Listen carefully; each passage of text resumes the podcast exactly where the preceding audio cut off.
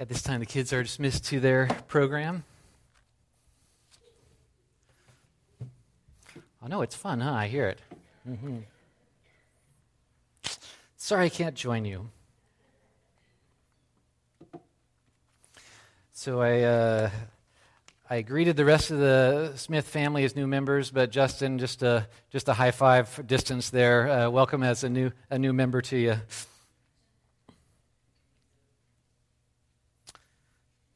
So today we're talking about floundering. Here's the definition to flounder is to struggle or stagger helplessly or clumsily in water or mud.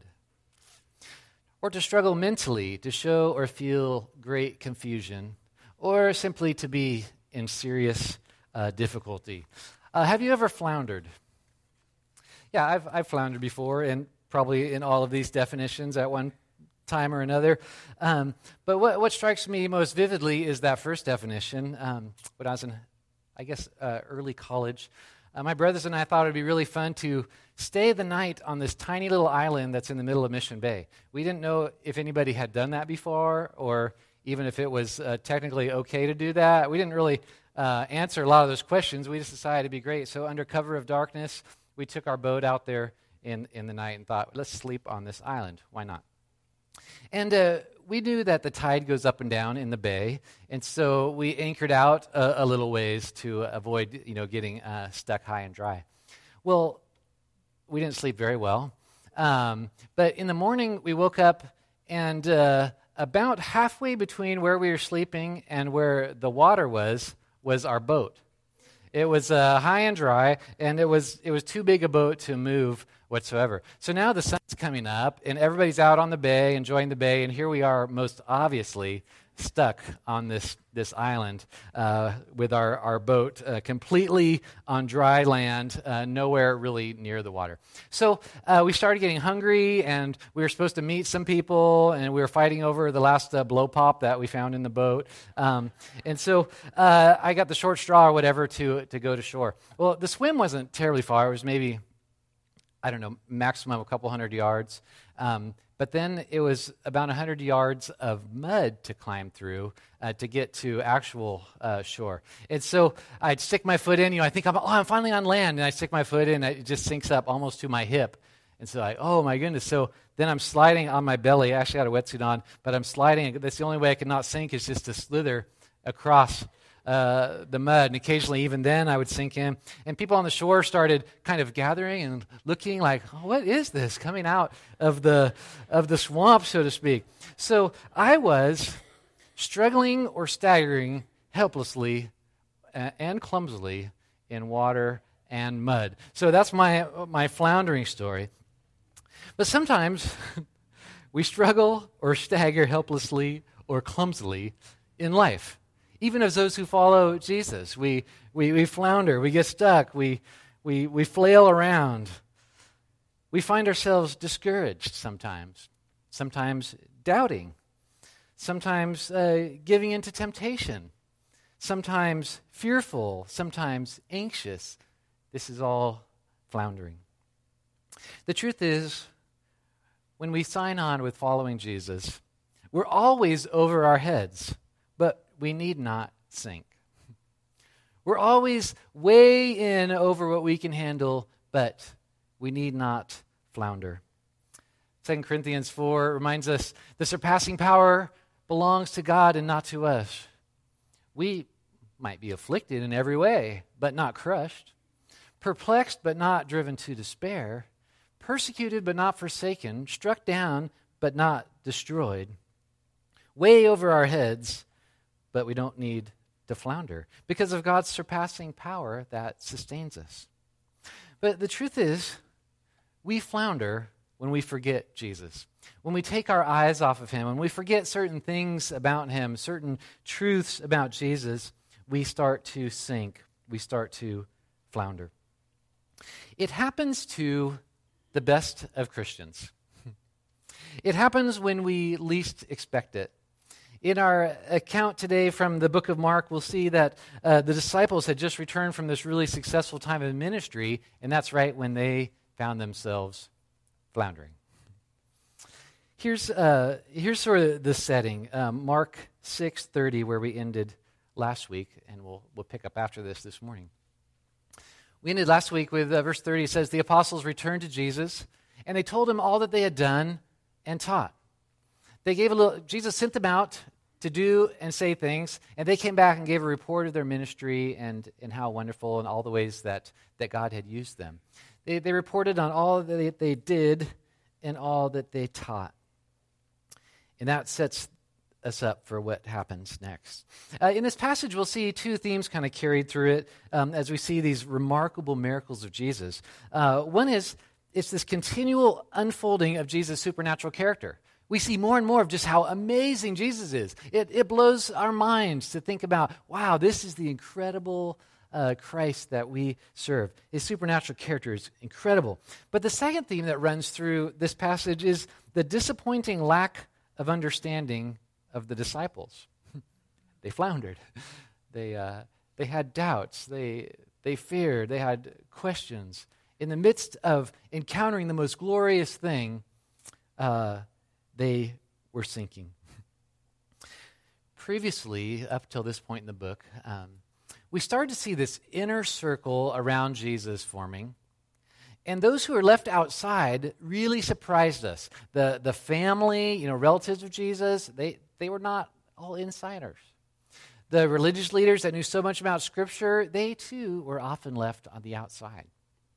But now in this chapter, we start to see, and this will uh, this will reoccur for a good part of Mark, we start to see even his inner circle having struggles um, keeping their eyes on and embracing who Jesus really is. So, a big lesson for all of us who, you know, consider ourselves insiders. We, we know Jesus, we follow him, we've, we've placed our trust in him, um, we believe in him, and yet sometimes we struggle. So, this morning from this passage, we'll see three truths about Jesus that we need to continually remember so that we don't struggle in the way that Jesus' first disciples did. So that will be in Mark 6, uh, verse 31 to 56. And uh, if you're following in one of the, the Bibles in the chair in front of you, it starts on page 841.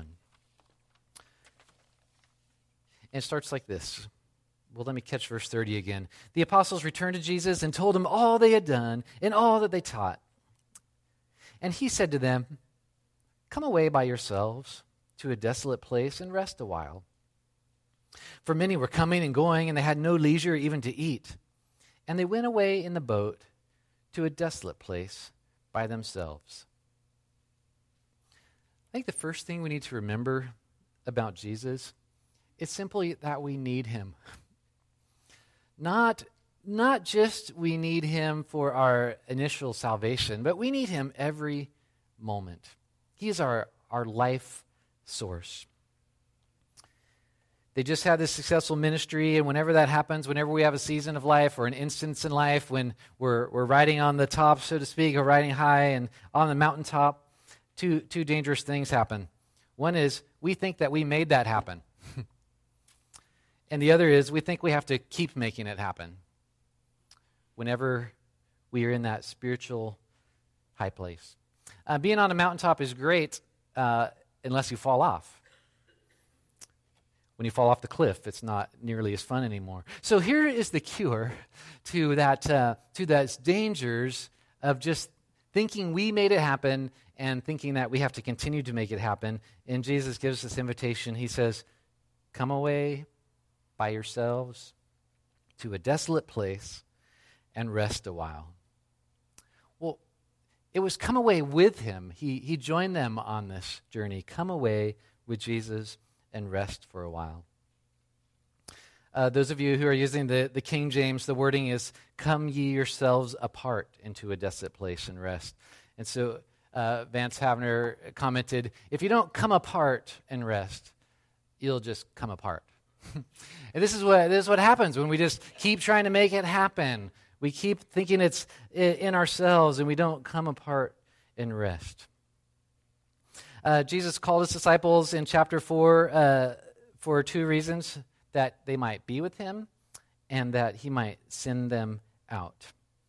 Um, actually, chapter 3. Uh, he appointed the 12. Why? So that they might be with him and that he might send them out to preach. And so, this invitation to come alongside, just be with Jesus, follow him around, be nurtured by him, be taught by him, see what he's like, and, and also go out in his name and make a difference in the world. These, these are, are essentials that we are talking about of thriving. That's the relationship with Jesus, abiding with him, dwelling with him in his word and in conversation and prayer and in worship. And then going out and making a difference to restore the world with the good news about Jesus and with goodness in his name. The thriving and restoring. So the problem is we turn sometimes an invitation to relationship into a tyranny of obligations we think those invitations to prayer and, uh, and scripture are just more things we need to add to our to do list. but it's truly just an invitation to be with Jesus, to learn from him. Come away and rest. We'll return to this verse often because it's so central when Jesus is talking with his closest followers, explaining how this whole thing works, the Christian life.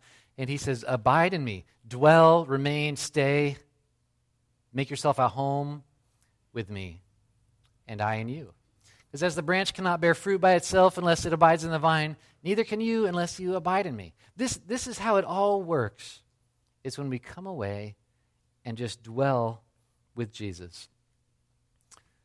I cut some tree branches down pretty recently well, it's a flower, but I didn't take a picture. But they're already dry and dead. And uh, it just happens so fast. When we disconnect from our life source of Jesus by neglecting relational proximity with Jesus, we, we dry up. We, we wither in our souls, even if we go on working and doing and trying to please. We become dead inside. So, particular danger, again, right after we've had great spiritual success. Maybe you've had a season of, of resisting, uh, being victorious over a certain uh, temptation that's plagued you in the past. You're like, yes, I, now I got it licked. You know, now I'm, I'm good to go. And we thought that that was because of us, and we think we have to keep making it happen. Or maybe you had a successful season of parenting, uh, discipling your kids. Like, oh, this season, you know, I this is great, and then and then there's another chapter that has different um, different challenges ahead of you. Maybe you've been on, at a camp or at a mission trip. Oh, by the way, Lopez Canyon Camp is looking for a couple of counselors. Uh, I missed that announcement earlier. Sorry, Elizabeth. Um, she, she writes it out there right for me. But uh, if you're interested, ask me afterwards about being a counselor at Camp Lopez about three weeks from now. Um, camp ministry is fantastic. The things that God does in students' lives um, is incredible sometimes it's heartbreaking to see what doesn't last from those times. When we're on this spiritual success place, we're in this danger of thinking we made it happen and thinking that we need to keep making it happen. So, what's, what's the cure? The cure is coming away with Jesus, working um, the rhythm of our lives to come away and be with Jesus. The, the daily rhythm of where in my day do I pull back and just spend time relationally, relationally with Jesus? Where in my week do I do that? Where seasonally do I just take an extended time just to be with Jesus? We need this built into the rhythm of our lives. We just need to remember that we need Jesus. He didn't just wind us up and say, okay, now go do, do your thing, be a Christian, be good. No, it's a constant relationship of being nourished by Him. We need Jesus because we never know what is right around the corner. So the disciples uh, went away with Jesus. They went out on the calm sea and just spent a little time with him. And I really hope that they soaked that up because at shore there was something waiting for them. Verse 33 Now, many saw them going and they recognized them, and they ran on foot from all the towns, and they got there ahead of them. And when he went ashore, this Jesus, he saw the great crowd. so they're having a little uh, rest, a little time with Jesus, um, but the crowd was running ahead of them, and was there when they landed. And then in this miracle, we see some of what Jesus is like. And really, this is the second thing we need to remember about Jesus is just his character. Remember what Jesus is like. Well, notice here that his inner circle didn't even remember what Jesus was like. So, so what is he like? Well, he's compassionate, first of all. Verse 34 uh, Jesus went ashore. He saw this great crowd, and his response internally, what happened in his, in his heart, is he had compassion on them because they were like sheep without a shepherd. And so he began to teach them many things. Jesus saw this intrusion of the big crowd as an opportunity to show compassion. Hey, this would be a great time to show compassion to these people who are in desperate need. Disciples saw the same scene as a nuisance and a logistical problem. They say, uh, Jesus, I guess not the watch, they'll look at you know, the sun or whatever. Jesus uh, is late. Uh, send them in the village to get food uh, because, you know, we're done here. But remember, Jesus is compassionate. So he answers, uh, 37, he answered them, well, give them something to eat it, it's a great little comment he makes because obviously they don't have enough to feed that many people. And, and they get uh, a really snarky response back from the disciples. They say, uh, Shall we go and buy 200 denarii of food, uh, worth of bread, so to give to them to eat? And they just kind of snap back. This is crazy. You expect us to go spend half a year's wages to feed this crowd? Yeah, do it. Do whatever. Do whatever it takes. Jesus was compassionate about their spiritual needs. He spent time, spent time teaching them. He's also compassionate about just their, their basic physical needs. They were hungry, and so he said, let's, let's feed them. But he's not only compassionate, he's also capable. More than capable. The rest of the story, Jesus says, Well, what do you have? And they, well, we have five loaves and two fish. So they sat people down in these groups, all on the, the mountainside, and uh, he blessed the what the little they brought, and he just starts passing it out. And you know the miracle. He just keeps passing it out and keeps passing it out. And the food, food just abundant, abundant food. And they had a bunch left over. Uh, verse 42 they all ate, and they were all satisfied. And they took up 12 baskets full of broken pieces and of the fish. They just had all this food left over, more than enough, abundance from God. He is so so capable. Okay, there are a lot of, um, I'm going to say, rabbit trails or just fascinating things about this passage that, that I won't dwell on, but just kind of to mention some briefly, is uh, some interesting things about this miracle. One is these really vivid descriptions of how the people were in the rows, in the groups, and how it says the green grass on the hill, and all these kind of uh, uh, eyewitness sort of descriptions here. Probably uh, Peter's account of, of what happened. Another thing, so many commentators have noted uh, what they call the, the Eucharistic words. I'll explain in this passage. So, as, it, as the passage describes Jesus uh, taking up the bread, breaking it, um, giving it, uh, blessing it, it uses the very same verbs in the same order as he does later when, um, when in the first uh, communion, in the Lord's Supper meal. And uh, it seems like Mark's doing something intentional in that different ideas what. There's parallels with both Moses and, and Elijah.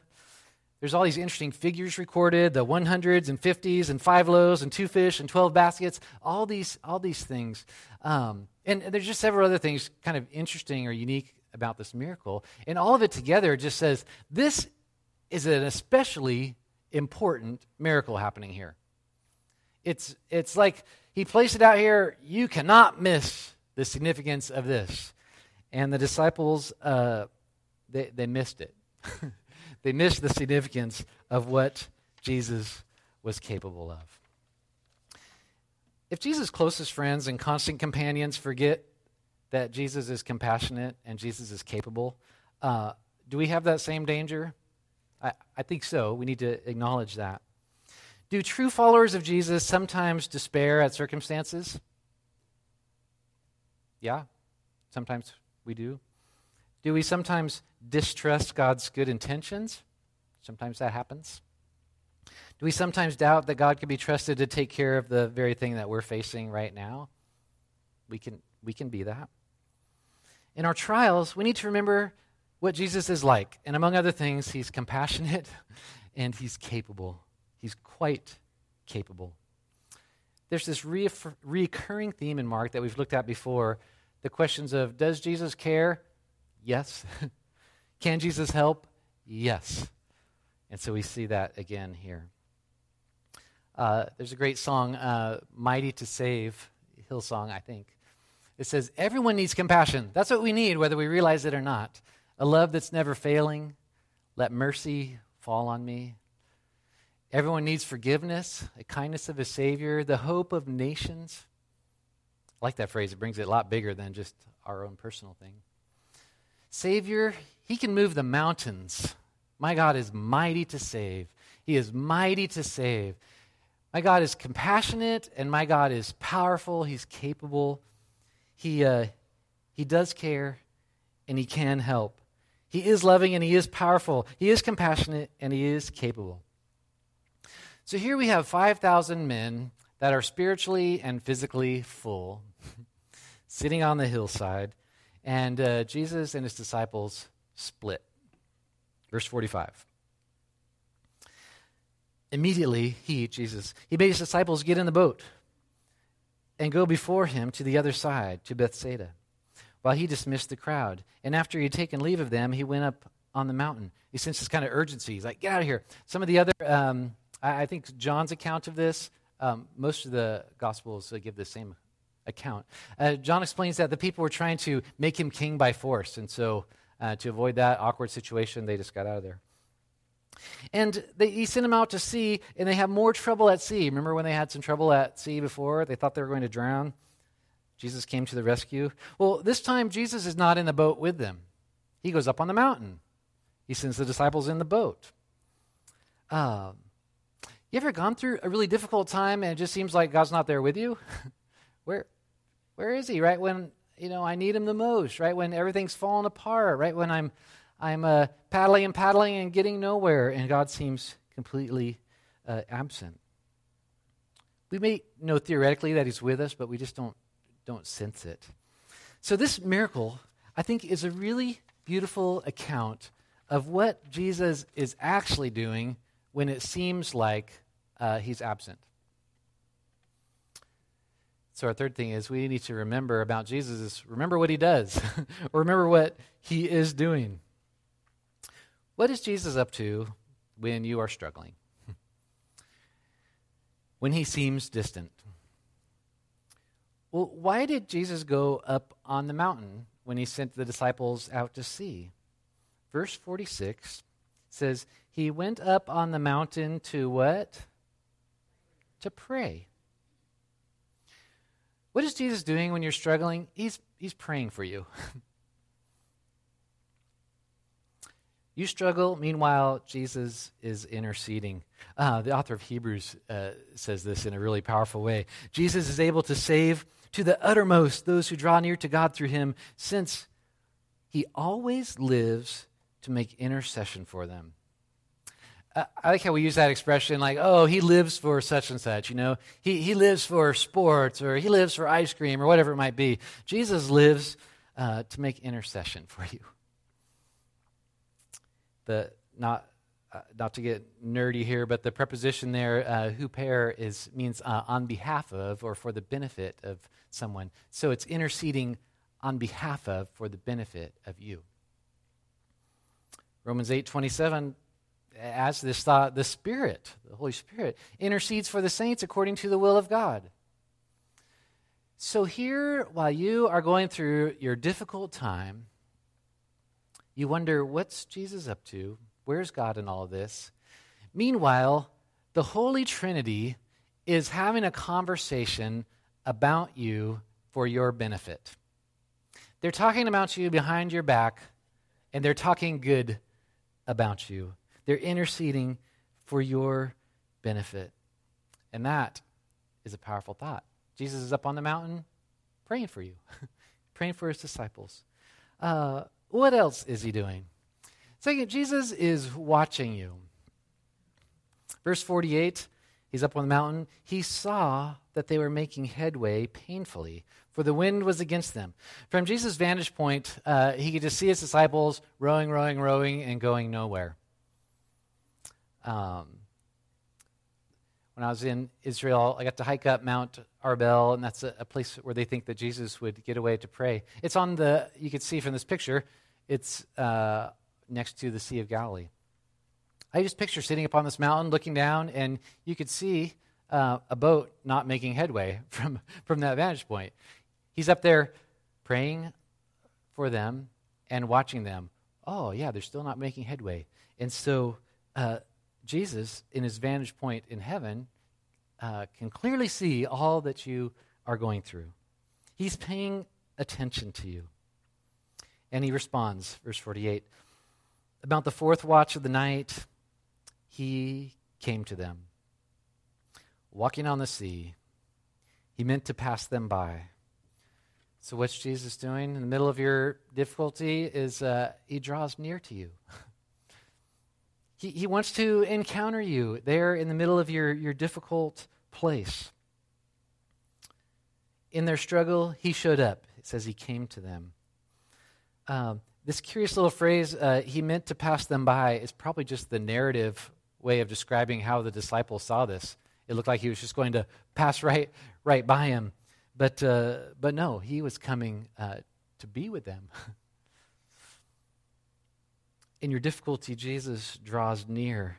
Uh, the psalmist says this beautifully Psalm 46 God is our refuge and strength.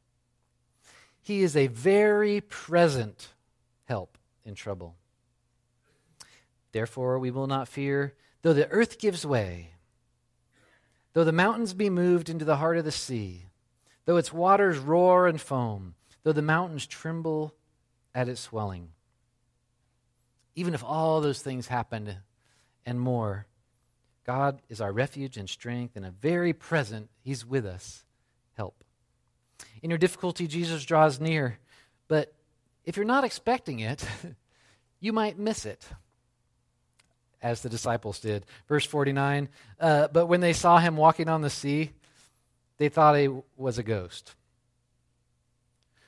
Well, you can't blame them too much because, you know, people don't just walk on the sea usually. But, but they should, the point is, they should be knowing him by now. They just saw him do these great things. And, uh, and they cried out, for they all saw him and they were terrified. So when that happens, Jesus speaks to them. Verse 50 uh, they all saw him and were terrified. But immediately he spoke to them and said, Take heart. It is I. Do not be afraid. And then he got into the boat with them, and the wind ceased. This whole episode, this whole um, I- encounter on the sea, uh, was an opportunity to uh, reveal himself to the disciples, to teach them something, to shape them, uh, to, to instruct them. Jesus is instructing us. and what does he say in particular to his disciples in this moment of, of extreme frustration, if not fear, as they're, they're rowing against the wind? He says, uh, Take heart. This phrase that means be, be of good cheer. Don't be afraid. Take courage even now, you can have joy, you can have trust, you can have hope, you can have courage, even now, in the middle of whatever you're going through, because Jesus is with you. And then he just says, uh, it, it is I. This, I'm Jesus. I'm right here with you. Remember what I'm like. I'm compassionate. I'm capable. I can handle this. The most important thing in this scene is this opportunity for a transformative encounter with Jesus. Uh, I like how it mentions the, the calming of the sea kind of as a peripheral in passing. Uh, he got into the boat and the sea calmed down, and then he had this conversation with them. It's almost uh, a side part of the story that, uh, that the wind stopped. The important thing was that Jesus was with them in the boat. Jesus orchestrated this life transforming opportunity, uh, but do they get it? Verse 51 They were utterly astounded. They did not understand about the loaves, and their hearts were hardened. His closest followers missed what was happening with Jesus right in front of them. Uh, R.T. France, um, scholar, he's kind of expert on Mark, uh, he makes this comment about this section. Uh, the two important themes in this miracle that I mentioned in the beginning. One is first is clearly the supernatural power of Jesus. But second, corresponding to the incredibly supernatural character of the portrait of Jesus is this increasing inability of his disciples to cope with it. we, we don't want to be like that. We want to uh, remember what Jesus is like and what he does for us, and that we, we desperately need him. He's interceding on our behalf. The good news is that we don't have to flounder. there is, a, is still a chance for us. And as we see the rest of the story here in uh, when they land on shore. People meet them. Jesus continues to minister. He continues to heal people. He keeps ministering, and eventually, the disciples catch on. In that, we see the unfolding story throughout the book as they are with Jesus and see him do these things and hear him teach again and again. Eventually, uh, we see them understand, and, and God uses these men to change the world. So there, there's hope for us. What difficult thing are you going through? Something annoyingly frustrated, like frustrating, like rowing all night against the wind and getting nowhere? Sometimes life feels like that. Will I ever be able to make ends meet? I just keep rowing and rowing and rowing. Will my spouse ever change? Will I ever get married? Will my chronic pain ever go away? Will gophers ever stop eating my plants? Whatever it is that you're just I can't, I just keep at it and it's just so frustrating. Maybe it's not just frustrating, like rowing against the wind. Maybe it's more terrifying, like when the disciples were in the boat before and the waves were going to sink the boat and they felt the imminent danger for their lives. Maybe your life or your marriage or your future or your family is under imminent threat. Or maybe right now things are awesome. Life is great and you're in a season of spiritual success in all these situations, we need to remember that we need Jesus. We need to remember what he's like. He is compassionate, he's capable, and we, re- we need to remember what Jesus is doing on our behalf.